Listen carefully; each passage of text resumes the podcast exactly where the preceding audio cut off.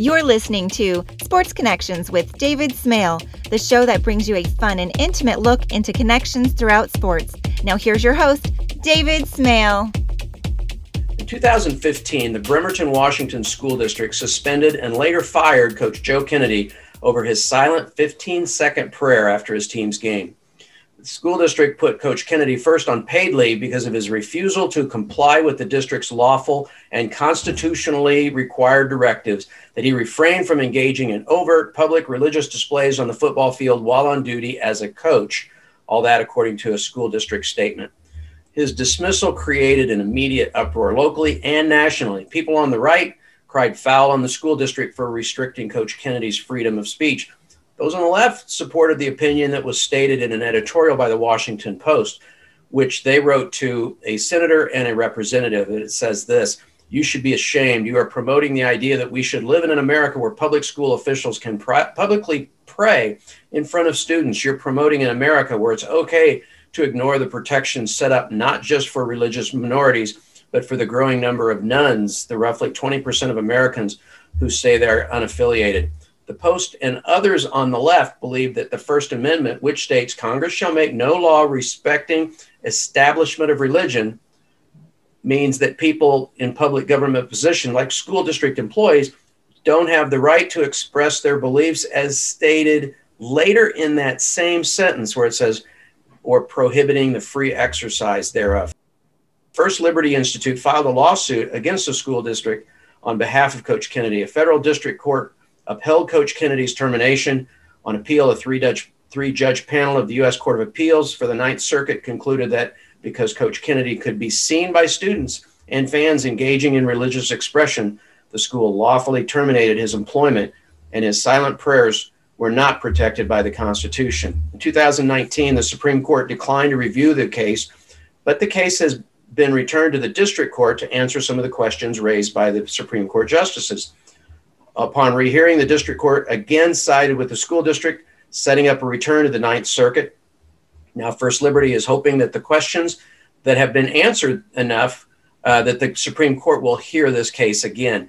And Coach Joe Kennedy joins us today, along with Counsel Mike Berry of First Liberty. Gentlemen, welcome to Sports Connections. Thank you. It's great to be with you. I'd like to start first with uh, with your background, Coach Kennedy. How long have have you been a coach?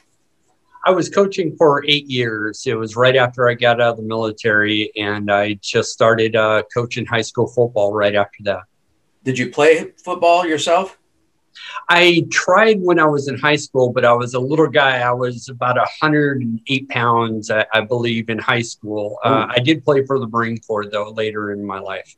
Okay. So, a, a Marine, you were basically on the front lines fighting for the right to do what they took away from you. Is that right?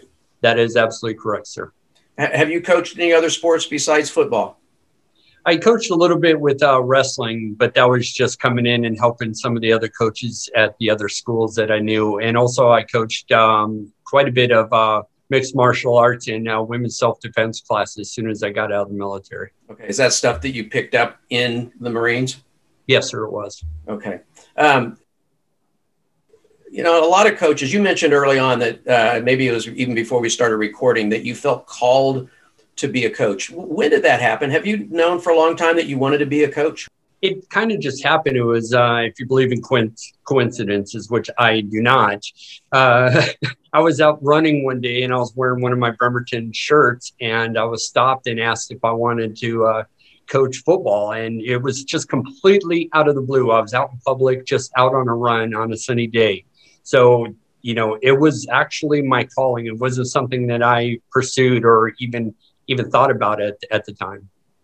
Um, I shared with you before we started recording that I'm part of a coaches ministry, and we we believe that uh, that all coaches share two things. One, a call to coach. If you're called to coach, you have to coach. You may not be in a coaching setting, in a sports setting, but you're still going to coach the people around you. And the second thing that all coaches share is the same first name your your first name is no longer Joe; it's Coach. And so yes, I think I think we can agree, uh, agree on that. Um, Absolutely. How do you view your role as a coach? Um, mine was actually a very unique um, experience for me. I wasn't hired because I knew all the X's, X's and O's of football. If you ask any of my players or any of my other coaches, I was the only one who really didn't know any of that. I was called to be the the guy who led the team, um, how how to get the most out of those young men that are executing the X's and O's. So my part was uh, team development and you know getting the most out of my coaches and also my players. And so I'm guessing that your Marine training uh, played a role in that because I, I, was I was never in the military, lifelong diabetic. They didn't want me. Uh, but I what I know about uh, all branches of the military, specifically the Marines, is that you are you are taught to work together. You are taught to get the most out of what you bring individually to make the collective effort better. Is that true? Absolutely, and also to uh, you know raise the, the new leaders up. That that's one of the hugest things is to help these young men become better young men. You know also in in the military specifically the marines you're taught to respect authority obviously. How did you respond when the district told you that you shouldn't pray in front of your team? You know i i wish i could say that uh, i said all right yeah that's fine but I, I do have a rebellious side to me and I really had a problem with it, not as a Christian, because you could pray anywhere. That that wasn't right. the issue. It was the First Amendment, you know, taking away somebody's rights to, you know, to express their faith and to have to choose between their faith and their job. That did not sit well with me. And it was tough because these people are my friends. You know, the school district, I, I've worked with these guys for years and they're still, I would consider, you know, some of my best friends. Um, you know, there's a there's a difference, and we can we can argue this. I think it's a little grayer area. If you were asking your players to pray with you, or if you were saying if you want to play more, you're going to have to join me in prayer. Did you ever ask your team to pray with you, or did it ever happen organically? It, it, was definitely organically. I, you know, asking somebody to come and pray that I never did that. That had nothing to do with what I was doing. I started out praying by myself. A couple kids asked if they could join. I said, This is America. You can absolutely do whatever you want to do. You know, I really believe that me telling them to pray is just as bad as me telling them not to pray. They have the right to do whatever they want, same as uh, all Americans in their faith. Why did you continue to pray after games, even after you were told that it could cost you your job? I would have to say the reason I just kept going was because I, I, always taught my my players, every one of my players, to you know when things get tough and it gets hard out there on the football field, you know they're all beat up, they might be losing by sixty points. No matter what the score is, if there's still time on the clock, you still continue fighting. It doesn't matter if things get uncomfortable. And I would be the biggest hypocrite hypocrite in the world if I sat there and said, "Oh yeah, I I could go along with this as long as it doesn't, you know, affect me or it's, you know, not comfortable for me. So the moment it became uncomfortable, I had to be that role model still and stand up for what is right. You know, the the um, the counter argument to that, and you and I talked, you know, before we recorded that I'm on your side uh, on this, but the counter argument is just go pray you know in the coach's office or just go pray under the stands or go pray somewhere where you know they didn't say you couldn't pray. They said you couldn't pray in front of the fans in front of the students. What's your response to that? It was interesting. They kind of moved the goalpost on me. First they said uh, just don't pray with the kids. And i agreed with that. Fine. It's your school. I you know i i will obey your rules.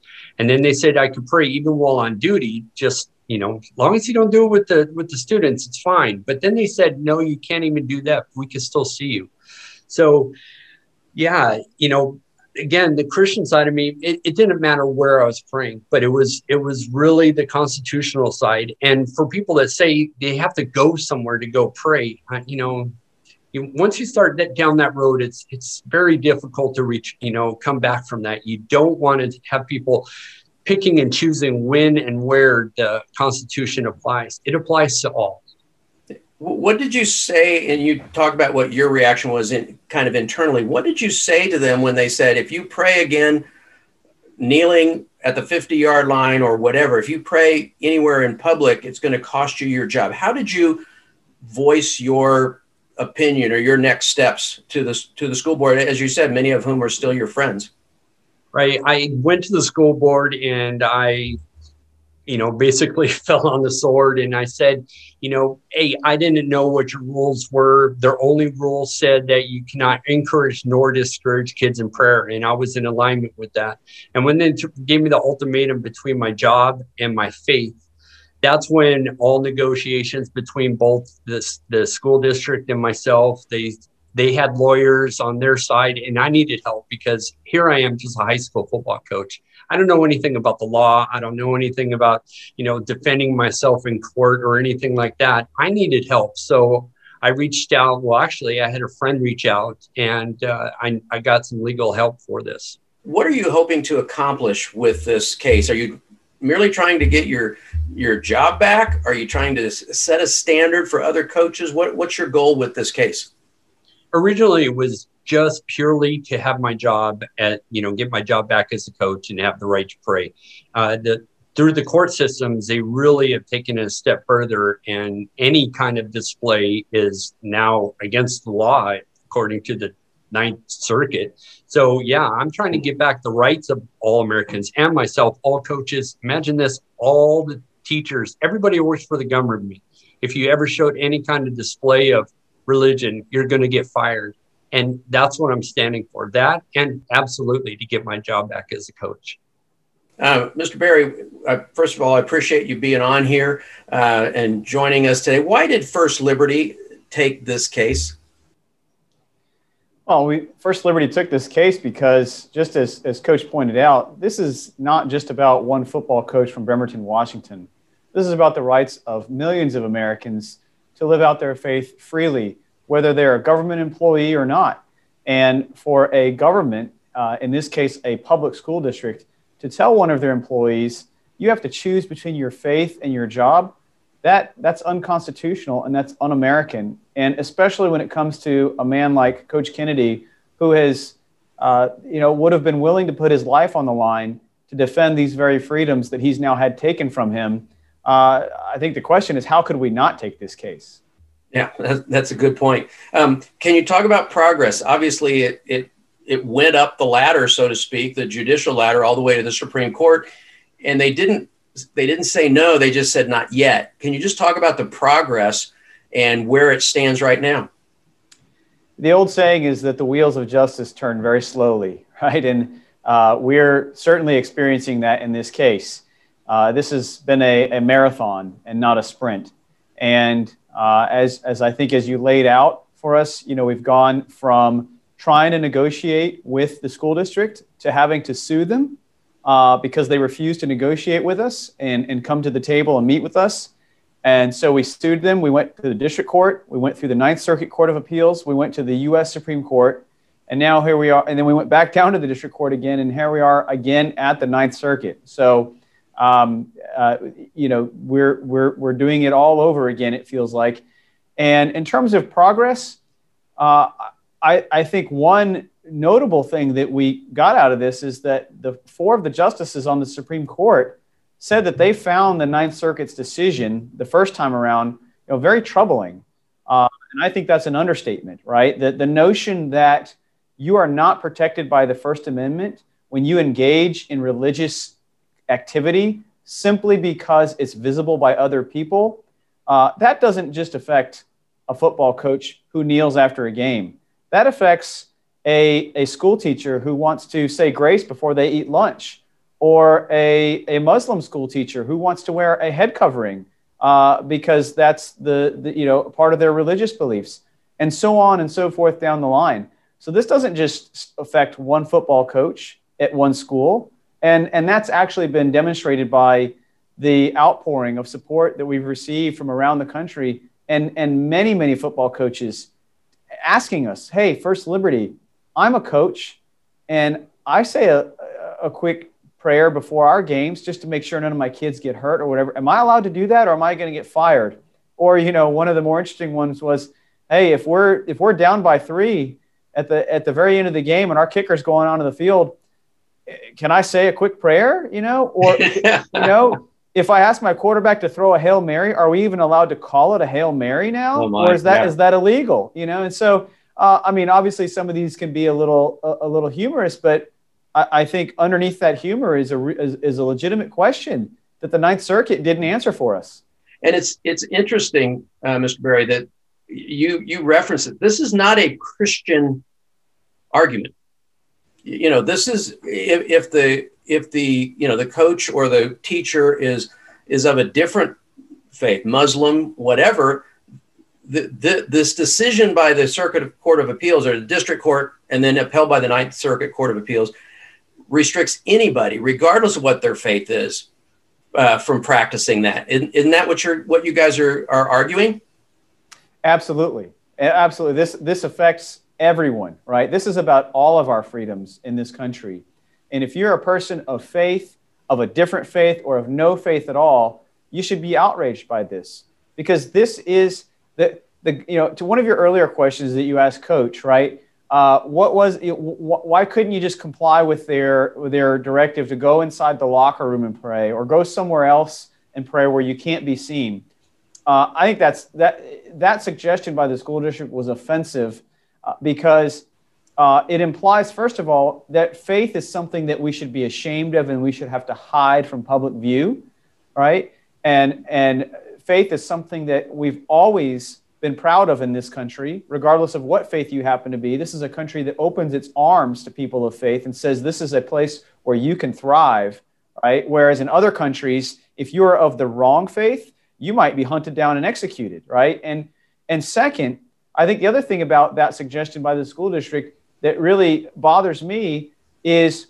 why does the government get to decide the manner in which somebody should should exercise their faith? Why do they get to dictate the terms uh, do they are they now going to start telling people what size, length, color the, uh, a cross necklace is? Are they going to start dictating to a, a Muslim uh, woman what her uh, head covering has to look like? You know, are they going to dictate to to, to Jewish people uh, what type of yarmulke they wear, when they can wear it, where they can wear it, etc. You know, those suggestions would be out. It would just seem ridiculous and outrageous to most people but that's really, if you pull the thread on the Ninth Circuit's decision, that's where this leads. And and even though I may agree with you, Coach, if if you had after the game gone and grabbed the public address mic and said, "I'm going to pray. If you don't like it, just don't listen," but and prayed over the public the loudspeaker, whether I agree with your prayer or not, I could see how they could argue that. But you simply expressing your faith in a private setting, but visible by others, it just it doesn't. You know, I guess I'm I'm agreeing with you, Mr. Berry that it just doesn't seem to fit, and it's a slippery slope, isn't it?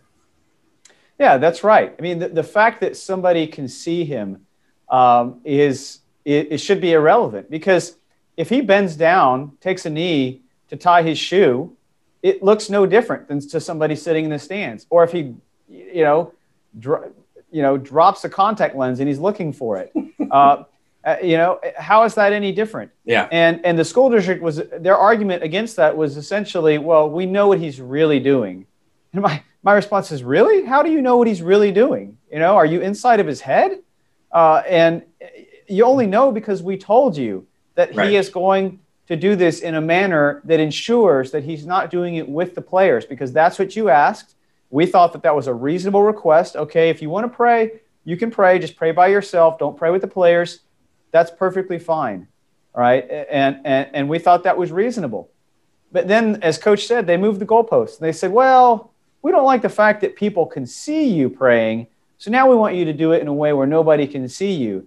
And that's just a bridge too far. Yeah. That's not that's something that no school district or arm of the government should ever have the authority to demand of people in this country.